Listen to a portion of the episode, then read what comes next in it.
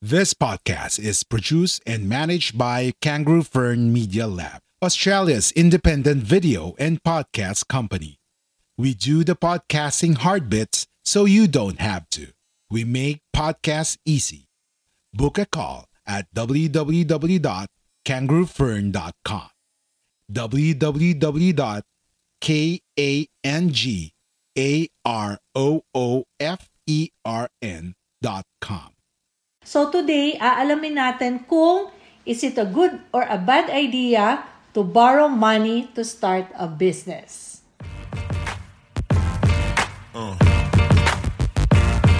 Yeah.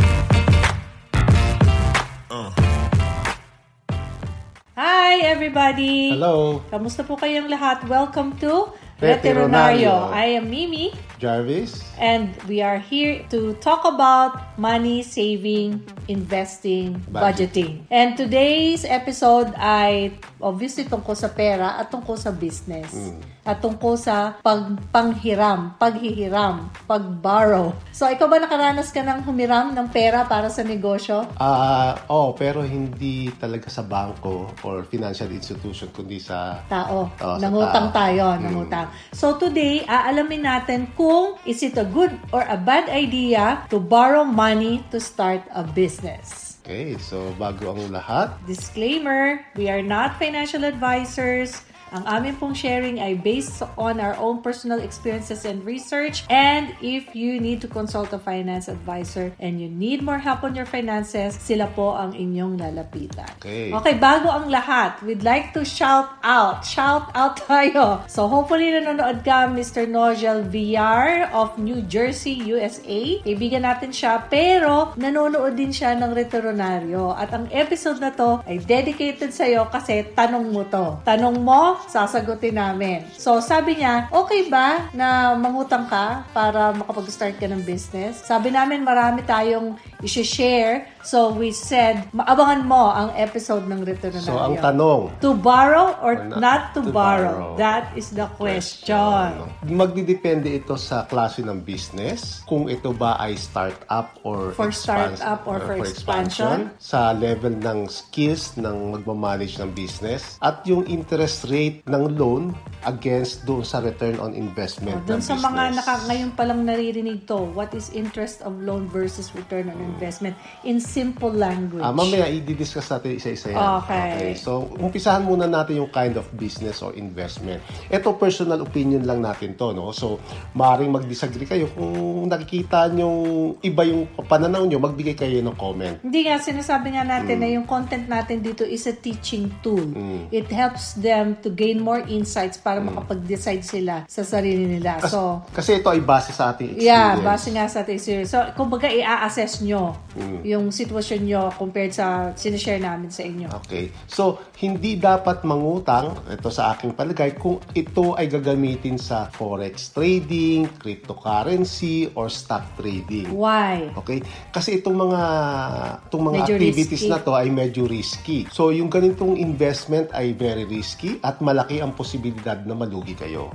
So, imagine kung inutang mo pa. So kung talagang mapilit kayo na gusto nyong mag-business ng ganito, siguraduhin nyo lang na gagamitin nyo yung pera na hindi nyo kailangan o yung okay, lang, sa inyo na Yung mga mawala. tinatawag na dispensable income, Mm. yung pwede nang itapon, Hindi yung gagamitin nyo yung pera pala nakalaan para sa pang inyo. matrikula ng anak nyo o pambayad sa ospital. Na hindi naman sure kung merong Babalik, Babalik. yung pera. Okay. Okay. So, anong business ang pwede na mangungutang tayo? Okay. So, service ba yun? Pwede rin pala. Pwede gamitin. oo. Pero, nasa tamang lugar. mm, Okay. so, itong tanong na to, masasagot to doon sa tatlong ah, key points na pinakita natin kanina. Yung una dyan, yung ito ba ay para sa startup or expansion ng business? So, kung ito ay para sa pasimulang business, personally ako, hindi ko pa rin nire-recommend na manghiram ka ng pera. Malaki pa rin kasi ang tsansa na malugi ang mga startup business. Ito ay based sa ating sa aming Sige, ah, magbigay ka experience. nga. Kasi Lagi natin sinasabi based on our experience, pero hindi naman natin Oo, kinoconkretize. hindi. ano mga mga businesses na Okay. sinubulan natin Okay, okay, na okay. hindi naging successful Okay, sa okay. sobrang dami. Nagkaroon po kami ng online business sa Mm. New Zealand.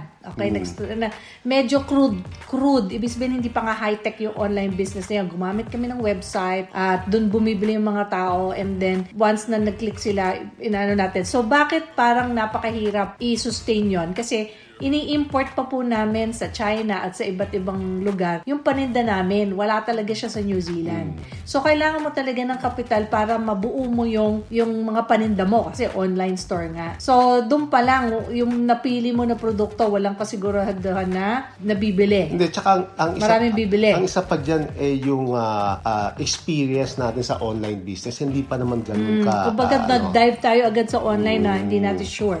So, yun na nga yung sinasabing, siguro kung kumita man kami, hindi yon sapat para magkaroon ng magandang return. Kumbaga, abonado ka pa rin in the end kasi yung mga paninda mo, parang niliquidate mo na lang sa pinakamurang halaga. So, kung startup yan, ang nire-recommend pa rin namin, eh, gamitin niyo yung sarili niyong pera, yung naipon niyo, Ipon. at Doon magsimula, kayo. Hmm. magsimula kayo ng maliit. So, start small. Huwag mo nang Okay? masyadong So, malaki. mag-gain muna kayo ng experience in running the business. So, once na nag-gain na kayo at meron ng traction at kumikita na at gusto nyo mag-expand, siguro, di, Hmm. pwede kayo mangutang. Kung alam nyo na yung pasikot-sikot ng business, ay pwedeng i-consider na ng mangutang para i-expand yung business. Mm-hmm. Okay. So, halimbawa, ikaw eh nagtitinda ng fishball, okay? Nakakariton ka lang. Nakakariton ka lang. So, gusto mo medyo, ano na, Level up ng konti. Level up ng konti. Ito ay medyo mas malaki Maganda-ganda na. ng setup. ah, mas appealing na siya sa mga tao or mas malaki na yung storage, Mm. Yeah, mas, mas, marami, malinis na. mas ma-organize na yung paninda nyo. So, mas ma-attract yung mga tao na bumili sa'yo. So, ganyan Start yung- small. Oh, start small, tapos kung Huwag medyo... muna kayong mag-restaurant agad. Hmm. Kaya alamin nyo muna kung yung pasikot-sikot ng negosyo na yan. Ah. So, isa Street pang food. halimbawa, ikaw ay may sari-sari store. So, kung medyo kumikita na yung sari-sari store mo, po pwede siguro magtayo ka ng ng mini grocery. grocery. Pag marami ng steady flow Mm. ng namimili at yung demand ng mga produkto Hindi mo. lang yun. Ah, pati yung business na aspect, yung magpagmamanage ng, ng inventory, ng Mm, marunong- tao, marunong ka na. marunong ka na. Train na yung staff mo. Ah, alam mo na kung kailan ka bibili ng produkto kasi para hindi ka maubusan, ma-out of stock. Yung mga ganyang skills na kailangan matutunan nyo muna sa mas maliit na business. Mm-hmm. Skill to manage the business. Okay, kasi minsan papasok tayo sa business kasi ah, Parang naiinggit kayo sa iba na meron din silang ganon. Gusto nyo makisakay sa business na yon. Ito ngayon ang trend. Mm. So, dapat meron kang sapat na kaalaman. Technical, marketing, at management skills. Technical, halimbawa. Anong mo yung mga halimbawa? Mga, kasi yung mga in ngayon, yung mga hydroponics, yung nag-aalaga ka ng halaman using pamamagitan ng tubig. lang na may nutrients. Meron ka bang ka, ah, skill para ito ay gawin? Halimbawa, gusto mong magtinda ng beauty products, magtayo ng ah, reselling business. So, meron ka bang marketing skills? Kasi kailangan mo makipag-usap sa mga tao. Gusto mo magtayo ng cake and pastry business. So, kailangan mo ng technical skills. Siyempre, dapat marunong kang mag-bake. Marunong Kaila- kang gumamit ng mga commercial na, na facilities for baking. So, marketing skills, kailangan i-market mo yung produkto mo. Mini grocery store. So, management skills yan. Kasi hindi yan biro-biro. Pag meron ka ng uh, mini grocery store, ang isang critical dyan, yung inventory talaga. Kasi kapag naubusan ka ng produkto, yung opportunity na nawala dahil uh, naubos yung produkto mo, bababa ang sales mo Yeah. dyan. Mag-aral muna at mag-enroll sa mga trainings kung kulang ang kaalaman. So, madaming mga trainings na binibigay ang TESDA. At hindi lang TESDA, Hmm. marami pang ibang institution na mga polytechnic, Mm. mga non-formal. Mm. Ngayon, meron din mga online, online courses. Ang isa sa mga nakikita ko palagi na nire-recommend sa YouTube ay itong skillshare.com. Dami daw dito ma makukuhang information. Pero ito ay subscription, subscription-based. Okay. O again ha, hindi tayo sponsored ng Skillshare. Ah, ito lang ay nabanggit nung isang ah, kasi isang uh, mayroong akong kina-follow na isang YouTuber. Ito yung isa sa mga nire-recommend niya. Ah, pero balik muna tayo. Mm, sige. Meron namang mga tao na walang technical skill, pero gusto magsimula sa business, pero nag-hire sila ng mga tao na yun yung may technical skill. But that's next layer na. Mm. Kasi siguro ito yung mga taong meron ng datung, Mm. na kaya na nilang mag-hire ng manager, ng consultant, ng kung sino-sinong bahala sa iba't ibang aspect niyan, marketing, technical, technical. At siya, kumbaga, oh, once na set up nyo na, oh, kayo pa rin ang team ko, I'm just here relaxing. Pero hindi tayo lahat ganon, na meron na agad datung at kayang mag-hire ng tao. So, ito talaga ang dapat simulan sa atin muna bago natin ibigay sa iba yung responsibilidad ng pagsuset up ng business on our behalf. Ito na yung pag-usapan O, yan natin. na yung tanong ko. Interest, rate. of loan versus, ROI. Okay, so Hindi halimbawa, to tao ah, Roy. Hmm, return on investment. Return on so para ma-explain natin to, magbigay tayo ng halimbawa. Okay. So halimbawa, ang loan na gus- gusto nating utangin is 1 million. Ang interest rate ay 8.5% per year. Babayaran natin to for 5 years. Kung gagamitin natin yung BDO SME Loan loan calculator, ma- makikita nyo dito na ang 1 million ay kailangan magbayad kayo ng monthly amortization na 21 20,517 for 5 years. Ito ay lumalabas sa isang taon, kailangan mo ng 246,204. Quarter of a million, almost. Mm, para babayaran lang yung utang. So yearly yan ang expense na lumalabas sa'yo. So, dapat meron siyang ganyang halaga rin na Oo, bumabalik. minimum yan. Oo, para pambayad. Ngayon, eh, ang BDO, okay, ang requirement dyan ay ah, kailangan yung business mo ay kumikita ng 55,000. Kung nag-invest ng 1 million, dapat monthly meron ka 55,000 pesos na pumapasok. Net yan. Ang mapagkakaintindi ko dyan, net income yan. Ano ba yung ROI na tinatawag? So, ito yung pinakasimpleng formula ng ROI kasi merong ibang formula na medyo complicated. Pero ang pinakasimpleng formula niyan, yung net income, ibig sabihin ng net income, not net profit, yung ba- labas na lahat ng mga gastos, Yan yung natira. yan yung natirang pera, i-divide natin yan sa pera na ininvest natin. Okay. Ita times natin ng 100. So halimbawa, ba example dyan? halim- halimbawa, yung 1 1 million, million. Mm. okay? So yung 1 million na ininvest natin, sa isang taon o kada buwan, magkano ang papasok sa yung neto na income, yung bawas na lahat ng gastos. So halimbawa, may pumasok na 10,000 monthly. So, i-multiply mo yan ng 12, 12 months. So, magiging 120,000.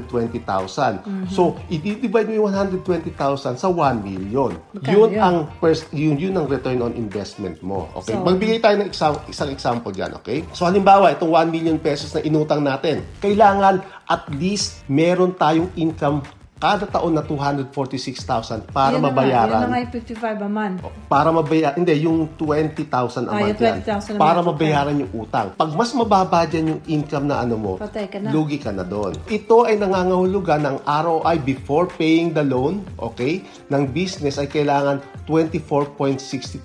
Sa ako nakuha yung 24.62 kasi yearly, kung halimbawa ang business mo ay kumikita ng 246,000, Mm. i-divide mo na yun ng 1, mi- 1 million, lumalabas 24.62% at least ang ROI mo. Para, Para lang makasurvive ka. para maka-break even Yeah. ka. Okay. So, ganyan ang kailangan yung titingnan kung worth it bang kayong mangutang. Kaya nyo bang magkumita ng ganyang kalaki? Yung any amount na mas mataas sa 24.62%, Yun yun, na ay yun. kita nyo. Mm. Okay? Pero pag yan ay mas mababa sa 24.62, ibig Nalulugi sabihin na. nalulugi ang business. So, ganyan lang kasimple ang pag-a-analyze ng ano, ng ah, kung kailangan yung mga utang o hindi. So, ang bottom line, the income generated from the loan should be greater than the monthly amortization para naman may matira sa business. Ito, ang requirement ng BDO ay may monthly income na 55,000 or 66 660,000 kada taon. So kung yan Malaking business na yan. So kung yan ang titingnan mo, dapat ang ROI mo is 66%. Percent, mhm. Okay? Kung 66% ang ROI mo, napakagaling business na yan. Ano kaya yun? Hindi ang problema kasi kung start-up business lang Ay, yan, walang startup na hindi ganyan. nyo kayang gawin yan. Hindi, ang startup, definitely hindi aabot ng kalahating milyon. Mm. So, ang ibig sabihin lang yan, ang gusto lang nating iparating, dapat meron na kayong track record na ito ang income nyo monthly para mabayaran nyo yung income nyo. Hindi yung, yung, yung utang nyo. Okay, so when you're saying track record, titingnan ng BDO kung may uh, kapabilidad kayo based on your previous business experience Mm. na papautangin. Oo, normally kasi manghihingi ng business, So wag wag business plan. wag kayong mag ma-offend sa bangko pagka mm, nanghihingi sila ng mga ganitong ebidensya dahil loan nga po eh. Mangu- Pangungutang nga para sa business yung pag-usapan. Kasi ang ano dyan, hindi, ah, hindi kayo pautangin kung zero. Hindi, tsaka ang isa pa dyan is hindi kayo pautangin kasi gusto ng bangko na bumalik yung pera na pinautang Hmm. nila. Eh kung ang business mo ay nakikita nila na hindi kikita Mababankrupt. or wala kayong proof na kaya nyong ah, mag-produce ng gantong income, mahirap na pautangin. Kaya mas maganda na magsimula kayo, start small, palaguin nyo muna using your own ah, savings, Hmm. and then pag medyo kumikita na, saka kayo mangutang. Teka, wait. Another question. Hmm. Ito yung patakaran ng BDO. Yung ibang mga bangko kaya more or less ganito din? Um, most probably, pa- halos pareho lang yan. Pero yun nga, ang Yung ah, principle niyan, Mm. pareho. Yung figures na lang ang nagkakaiba. kailangan maipakita nyo sa bangko na kikita yung business nyo. Pero kung kayo naman ay uutang sa hindi bangko, like for example, ya, mga, Angel investors, Oh, ganun din, manghihingi din yan ng business proposal. mga Ah, lending in credit institution. kaya lang mag-ingat kayo sa, sa mas mataas ang interest ng mga ganon. Oo. Dito sa Australia. ah. Tsaka mag-ingat kayo dun sa actually yung napapanood ko palagi sa sa Kuri K-drama. Yung tawag nila ay loan shark. Mm-hmm. Okay? So mag-ingat kayo dun kasi pag ah, yung mga loan shark na tinatawag, eh yun yung malalaki ang interest talaga at talagang ah, Kakapit kayo sa patalim. Mm.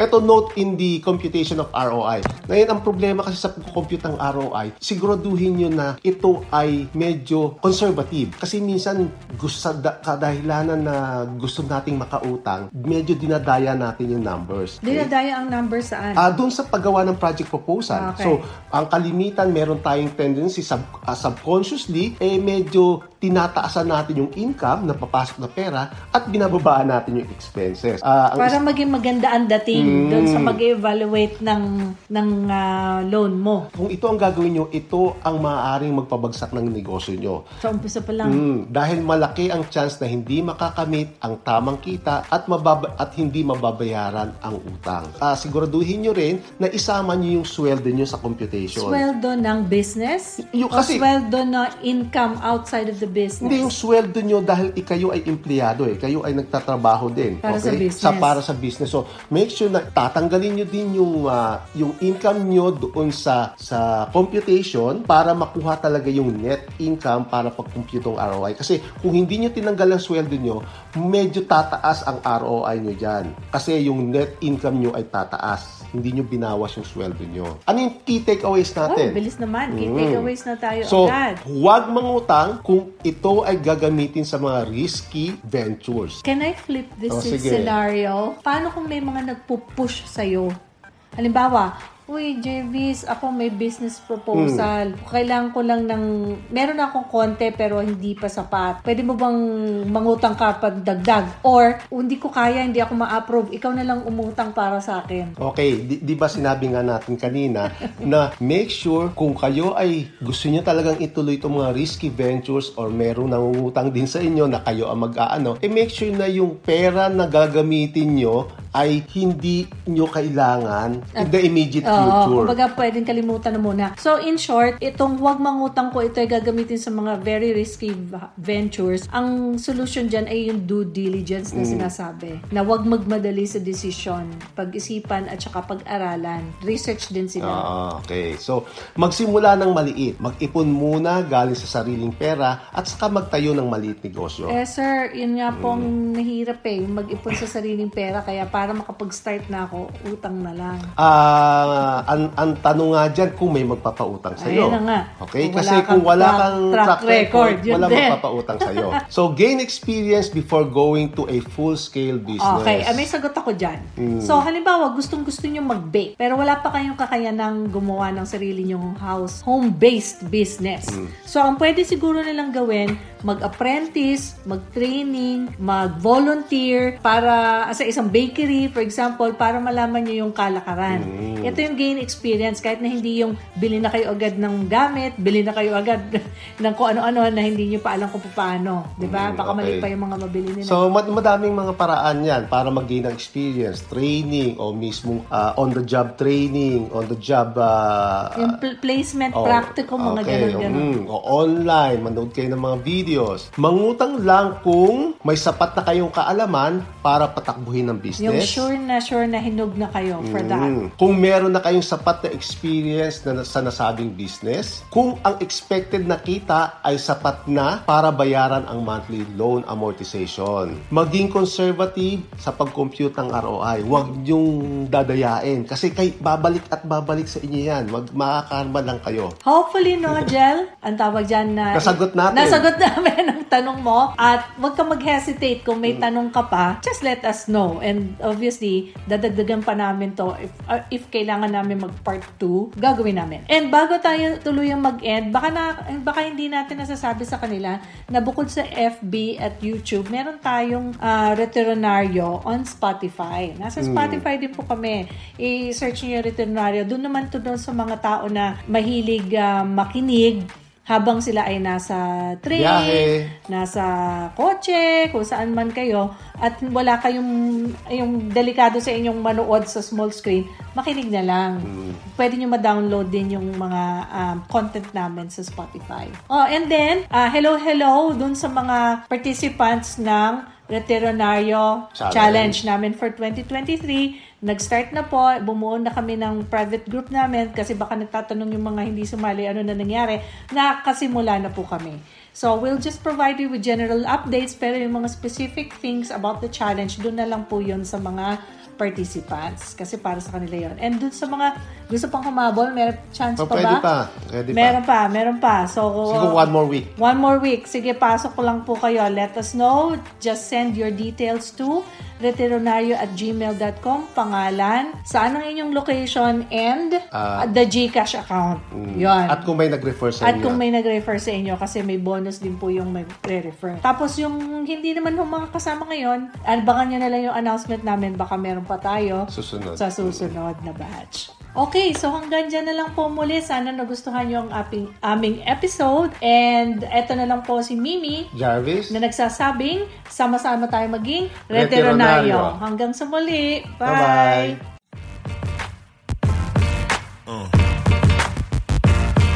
Yeah. Uh. Yeah. Uh. Yeah. Uh.